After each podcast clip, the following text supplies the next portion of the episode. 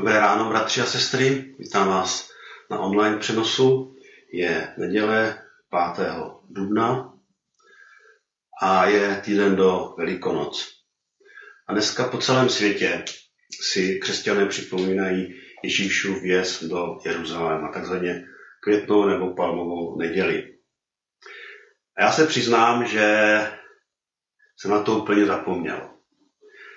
Vzhledem k tomu, že mám zrušené všechny semináře, eh, koučování a další osobní poradenství, tak mi to všechno splývá. A až eh, vlastně před několika dny jsem si tak uvědomil, že tato neděle je právě květná neděle. A my jsme se domluvili jako starší, že my jsme chtěli tyto dvě neděle, těchto dvou neděli opustit studium Timotea a zaměřit se na Velikonoce, na největší křesťanský svátek. Takže dneska začneme palmovou nedělí nebo květnou nedělí Ježíšovým jezdem do Jeruzaléma. A já bych se na začátek pomodlil. Pane Ježíši, prosíme tě za to, aby si nás vedl, aby si otvíral naše srdce a aby si nám mluvil skrze své slovo. Chceme na tebe očekávat. Amen. Ježíšův vjezd do Jeruzaléma. Tento vjezd popisují všechny čtyři evangelia a my sami dneska chceme zamýšlet nad tím, co nám to má říct, co je pro nás důležité. Přečetl bych z Janova Evangelia 12. kapitoly 12. až 19. verš. Jan 12, 12 až 19. Druhého dne se dozvědělo mnoho poutníků, kteří přišli na svátky, že Ježíš přichází do Jeruzaléma. Vzali palmové ratolesti, šli ho uvítat a volali Hosana, požehnaný, jenž přichází ve jménu hospodinově, král izraelský. Ježíš nalezl slátko a vsedl na ně, jak je psáno. Neboj se, dcero Sionská. Ale král tvůj přichází, sedě na oslátku. Jeho učedníci tomu té chvíli nerozuměli. Ale když byl Ježíš oslaven, tu se rozpomenuli, že to o něm bylo psáno a že se tak stalo. Zástup, který byl s ním, když vyvolal Lazara z hrobu a skřísil ho z mrtvých, vydával o tom svědectví. Proto ho také přišlo uvítat množství lidu, nebo slyšeli, že učinil toto znamení. Farizeové si řekli, vidíte, že nic nezmůžete? Celý svět se dal za ním. Dovolte, před, dovolte, abych eh, se podíval společně s vámi na kontext tohoto příběhu a na souvislosti. Takže jde o situaci, kdy do smrti Ježíše zbývá pět dní. Ježíš přichází do Jeruzaléma, aby si tam připomněl významný židovský svátek, Velikonoce, neboli Paschu. A při tomto svátku lidé jedli velikonočního beránka. Je zajímavé, že tento den byl desátý den měsíce Nisan. Den, kdy Ježíš vyjíždí do Jeruzaléma, je desátý den měsíce Nisan. To slovo Nisan, ano, to je to stejné jako to japonské auto. Proč je to tak důležité? Důležité je to proto, že vlastně eh, židé se scházeli, přijížděli do Jeruzaléma. Z okolních vesnic, okolních městeček měli za úkol, nebo možná povinnost, pokud je to možné, na tři velké svátky se dostavit do Jeruzaléma. Ty velké svátky byly Velikonoce, Pesach, Letnice, svátek sklizně a slavnost stánku. Takže oni to naštívili a tento den, ten desátý den měsíce Nisan, si rodina šla vybrat beránka na slavnostní večeři, která se konala potom ve čtvrtek. Není to zajímavé, že právě tento den Ježíš výjíždí do Jeruzaléma. Ne právě proto, aby jedl beránka, ne aby jenom jedl beránka, ale aby se taky stal tím obětovaným beránkem. A když se podíváme na kontext toho příběhu, tak Ježíšovou poslední zastávkou předtím byla Betánie, právě místo, kde žili jeho přátelé Lazar, Marta, Marie. A právě Lazara Ježíš křísil z mrtvých. To vidělo mnoho lidí a žasli. Zpráva se donesla i do Jeruzaléma a velekněží vydávají zatýkač na Ježíše. Řekli, je lépe, aby jeden člověk zemřel za lid, než aby zahynul celý národ. A vidíme, že veleknězové se plánovali Ježíše zatknout. Proč? Stal se populární. Byl přitažlivější než oni sami. Proč byl? O tom se dovíme později, o tom budeme později. Ježíš teda je v Betánii svých přátel v sobotu, den předtím, než jede do Jeruzaléma.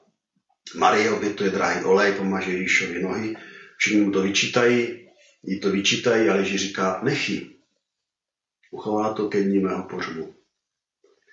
A tak se vydává a mnoho Židů jde s ním. Mnoho poutníků se k němu přidává, protože viděli Lazara, kterou zkřísil z mrtvých. Šli z Olivové hory takhle dolů, do údolí Kidron a potom stoupali nahoru do Jeruzaléma, do chrámu.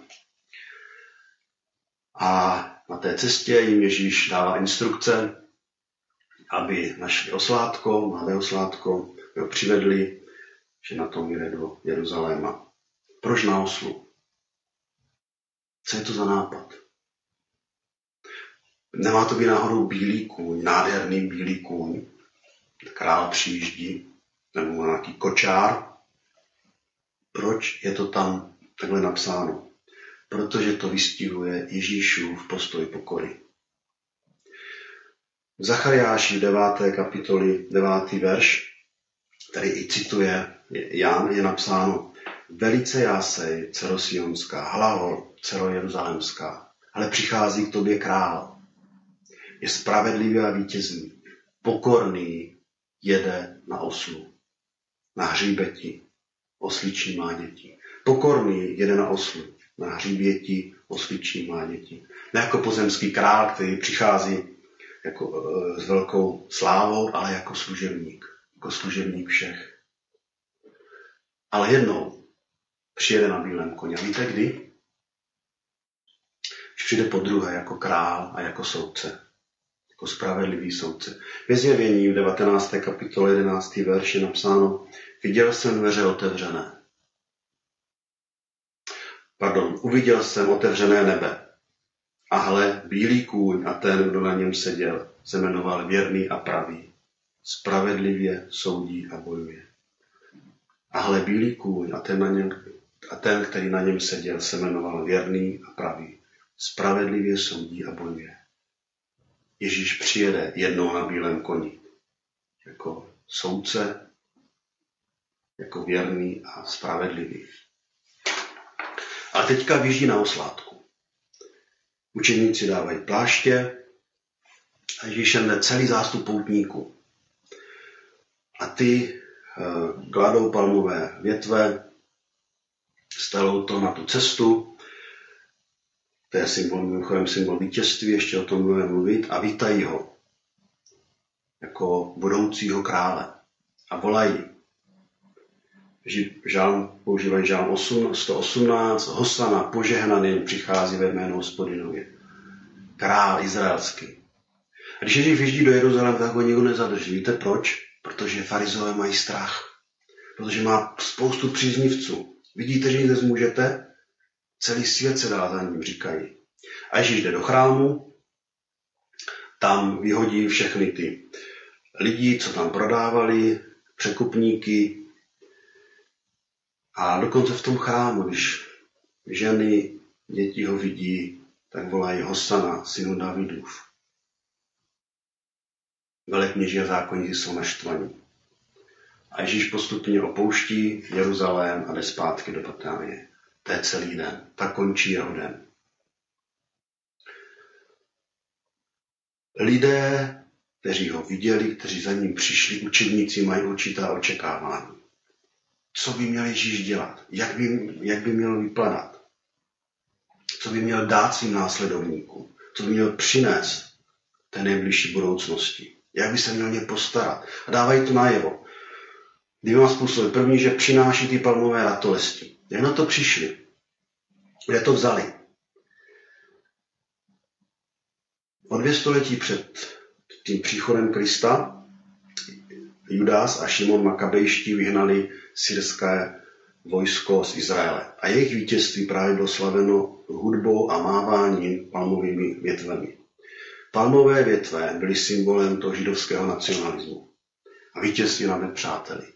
A když toto vlastně ten zástup dělal, tak v podstatě říkal, Ježíš přichází jako osvoboditel od římské dominance, jako ten politický zachránce. Pak volali Hosana, požehnaný, který přichází ve jménu páně a přidávají tam slova král Izraele. Očekáváme, že budeme v tom tvém království, ty budeš král a my se k tobě přidáme a něco získáme. Poskytneš nám něco. A volají taky Hosana, zachraň nás, zachraň nás teď, udělej pro nás něco. Ujmi se vlády, si přece král pomoc nám. Udělej pořádek Ježíši. A myslí to upřímně. Zastaň se nás. Ale zajímavé, Pán Bůh má úplně jiné plány, úplně jiné způsoby. Měli velké očekávání, měli představy, jak to bude. A za pět dní je všechno jinak. Ty stejní lidé, kteří volali Hosana, křičí teď, ukřižuj. Jsou tam čtyři skupiny lidí. Jsou tam učeníci. Jsou tam očití světkové, kteří viděli zkříšení Lazara. Jsou tam lidi, kteří se dozvěděli od těchto svědků, co se stalo. A pak jsou tam náboženští vůdci farizeové. Ty jední Ježíše víte jako politického krále, vkládají do něho naděje. Ti druzí, učedníci mu nerozumí nechápou, že ta Ježíšova moc spočívá bez moci. Ta třetí byl za Ježíšem proto, že byl jako divotvorce. Jako toho, který učinil znamení, skřísi Lazara. Tak něco může jaký pro nás udělat. A pak jsou tam farizeové, kteří přemýšlí, jak ho zlikvidovat, protože ztrácejí moc. Proč lidé přišli za Ježíšem? čem byl přitažlivý? Proč ho chtěli vidět? Proč jim nestačili farizové, ta náboženská elita? Navenek dobří, spořádání, sečtělí, ukáznění, lidi, kteří všechno jako dodržovali.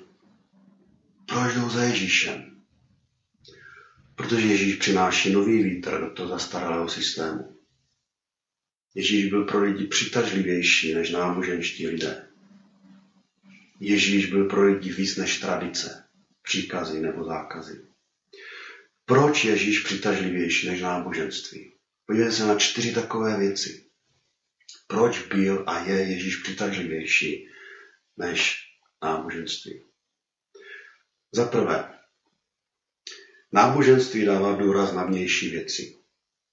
Ježíš dává důraz na vnitřní. Ježíši vždycky šlo postoj srdce, víc než do ty vnější gesta to, co je navenek, ty naše projevy, činy. Lukáš 11.42 je napsáno, běda vám farizeů, rozdáváte desátky z máty, routy a ze všech zahradních rostlin, ale nedbáte na spravedlnost a lásku, kterou žádá Bůh. Toto bylo třeba činit a ostatní neopomíjet. Farizové zdůrazňují to, co je vidět, ty vnější věci. A pán Bůh se dívá na srdce. Říká, vy prostě se snažíte ze všeho dávat ty stranou něco. Snažíte se, aby to bylo vidět. Všem to říkáte. Podívejte se, jak my odezdáváme desátky z máty kopru. A když říká, fajn, to je dobře. Ale vy zanedbáváte lásku, spravedlnost, pokoru. To bylo třeba učit, učinit. Klíčem je srdce. Náboženství dává důraz na vnější věci. Ježíš se dívá do srdce. Ta druhá věc je, náboženství zdůrazňuje, co nemůžeš a nesmíš. Ale Ježíš říká, co můžeš dělat. Co já skrze tebe mohu dělat. S tvým životem. Židé, farizové měli 613 příkazů a zákazů, které se snažili dodržovat. Pro lidi to bylo břemeno. To bylo pořád, toto nesmíš, tamto nesmíš, neděli 300 kroků, ne, nesmíš, nebo v sobotu 300 kroků maximálně, toto jíst můžeš, toto nemůžeš, s tím se nebav, to, Jo, nemůžeme uzdravit v sobotu nikoho, nemůžeme dělat žádnou práci, nemůžeme ani fotit nic. Pamatuju, když jsme byli právě v Jeruzalémě u zdinářku, byli jsme na sobotu, chtěl jsem si něco vyfotit, pak jsem si chtěl něco zapsat, tak hned ke mně přiběhli a řekli, žádný psaní, žádný focení, dneska je sobota. Do dneška to tam je u těch ortodoxních židů. Náboženství říká, co nesmíš. Ale Ježíš říká, co můžeš dělat se mnou. Toto je důležité. Co můžeš dělat se mnou, když mě uvěříš. A co já hlavně můžu dělat skrze tvůj život. Pokud budeme mluvit jenom o tom, co nesmíme, tak to nikoho nepřitáhne k Pánu Bohu. Pak mluvíme o náboženství a ne o živé víře. To třetí věc je, náboženství staví, bariéry. Ježíše bourá. Náboženství staví bariéry mezi lidmi. Ježíše bourá. Náboženství činí různé skupiny, kasty. Jenom si představte ten chrám, jednotlivé oblasti nádvoří, kam se mohlo. Tady mohli pohané, tady mohli židé. Ale židé, tady museli být ženy, tady museli být muži. Těch mužů, někteří byli kněži, tak ty mohli být tam. A z těch kněží někteří byli na tom ještě nejvyšší kněz, byl jeden, a ten mohl jít až do svatyně svatých. Všechno bylo rozdělené. Co říká Ježíš? Pojďte ke mně všichni. Potřební, všichni, kdo chcete. Ať jste židé nebo pohané, ať jste muži nebo ženy. Já vám dám odpočinout. Všichni, Ježíš nedělá rozdíly. Všichni máte stejný přístup k Bohu. To poslední čtvrté je, náboženství zdůrazňuje, co všechno musíš udělat a na té cestě, aby se dostal k Bohu. Musíš udělat to a to. Ježíš říká, já jsem ta cesta. Já jsem ta cesta k Bohu. Ty potřebuješ pouze mě, aby se tam dostal. Aby se dostal k nebeskému Otci. Ježíš je přitažlivější než náboženství nebo systém. Na Ježíše máme ukazovat. O ně máme mluvit, ne o systému. Proto šli za ním. My musíme odrážet Krista, aby lidé poznali Boha Otce. Pokud to nebudeme dělat, pokud budeme důrazovat systém, tak můžeme upadnout do náboženství. My jsme četli, že mnoho lidí ho následuje z různých důvodů. Ta otázka je na nás. Proč následujeme my Krista? Co jaký je náš postoj, jak se díváme na Ježíše, proč ho následujeme? Jako pomocníka, který nám všem pomůže, který vyslyší naše modlitby, který nám pomůže teďka s koronavirem, který uzdraví všechny nemocné po celém světě, dá nám nějaké výhody, zajistí pohodový život, zajistí, že se nám to všechno vyhne a jim se to nevyhne, protože dělá zázraky, protože změní politický systém. Proč ho následujeme? Proč ho následuješ? Buď si jist, a to je velice důležitá věta, že následuješ Krista na základě toho, kým je, ne na základě toho, co z toho máš, co by pro tebe mohl udělat. Ta první věc je, nenásleduj Krista kvůli dočasným výhodám, o kterých si myslíš, že dostaneš. Ty lidé myslí na výhody tady a teď. Co pro ně mohou udělat? Co z toho mohlo vystřískat? Tak šli, senzace. Hlásí prosperitu, mír. Skřísí Lazara, může, může skřísit jako jiného, může pomoct uzdravit. Ale pak přišlo ukřižování. A lidé, kteří očekávali to, že pro něco udělá, najednou ten, který měl něco udělat, zůstal na kříži. A zemřel. Výsledkem bylo, jejich víra byla těžce otřesena. Byli zklamáni. Vaše víra, nebo spíš možná naše víra, bude otřesena, možná i zničena, pokud se budeme dívat na Ježíše jako na zdroj prosperity, zdraví a dočasných výhod. Protože Ježíš to může udělat, ale on je víc. Ježíš říká, moje království není z tohoto světa. Odměna není hlavně tady a teď, ale tam a jednou. Tady to začíná, tam to pokračuje. Když se podíváme do Bible, když se podíváme do epištoly Židům, do 11. kapitoly, když se díváme na lidi, kteří upřímně následovali Krista, následovali Pána Boha ve starém zákoně, tak vidíme dvě skupiny lidí. První skupina, který přemohli těžkosti. Ta druhá skupina se stejnou vírou nepřemohli těžkosti. A obě skupiny patří takzvaným hrdinům víry, kteří šli za Bohem. Přečtu některé verše, Židům 11.29. Izraelští věřili, proto přešli rudým mořem. Izraelští věřili, proto padli hradby Jericha. Nevěstka Rachab věřila, proto nezahynula. Mám pokračovat? Píše se, nestačil mi čas, kdybych měl vyprávět Gedeonovi, Barákovi, Samsonovi, Jeftovi, Davidovi, Samuelovi a dalších. A to byla ta jedna část, jedna skupina. A pak, 35. verš, je tam změna.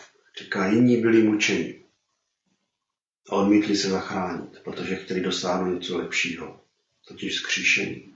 Ní zakusili výsměch, bičování, okoví, žalář, byli kamenováni, mučení, řezání pilou, umírali pod ostřím meče. Chodili v ovčích kůži, ovčích a kozích kůžích, trpěli nouzí, zakousili útisk a soužení. Svět je nebyl hoden. Bloudili pouští a horá, skrývali se v jeskyních a roklinách. A teďka něco důležitého. A ti všichni, ačkoliv osvědčili svou víru, nedočkali se splnění toho, co bylo zaslíbeno. Neboť Bůh, který zamýšlel pro nás něco lepšího, nechtěl, aby dosáhli cíle bez nás. Všichni ti, kteří osvědčili víru, dostali odměnu tady a teď. A něco lepšího, co Bůh pro ně zamýšlel. Nenásleduj Krista jenom kvůli dočasným hodnotám, o kterých si myslíš, že dostaneš. Proč teda máme následovat? Následuj Krista na základě toho, kým skutečně je. Mesiáš, pomazaný král králu. Apoštol Pavel, a, a, apoš, pardon, apoštol Jan se právě odvolává na to proroctví Zachariáše, které ukazuje ten příchod toho krále. A když dáme dohromady Žálm 118, Zachariáš 9. kapitolu, jsou ty verše, o kterých jsme četli, tak tyto proroctví právě potvrzují Ježíšovu identitu jako mesiáše, jako krále. Pokud je naše víra se opírá o Krista, tak jak je to zjeveno v Biblii, pak nebude otřesena. Můžete prožívat těžké věci a prožíváme, budeme možná prožívat těžké věci v současné době. Ale pokud ta víra nespočívá na šťastných okolnostech, ale na tom, kdo je Ježíš a co slíbil, nebude otřesena.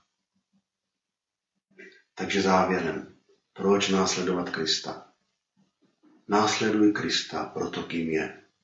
Je boží pomazaný. Je právoplatný král nad každým srdcem a životem. Ten, který zemřel za naše hříchy, stal z hrobu a vrátí se v moci a slávě proto ho následuj. A na závěr bych chtěl přečíst takové pozbuzení pro nás. Římanům z 8. kapitoly 36. až 39. verš. Jak je psáno, denně jsme pro tebe vydáváni na smrt. Jsme jako ovce určené na porážku. Ale v tom ve všem slavně vítězíme mocí toho, který si nás zamiloval.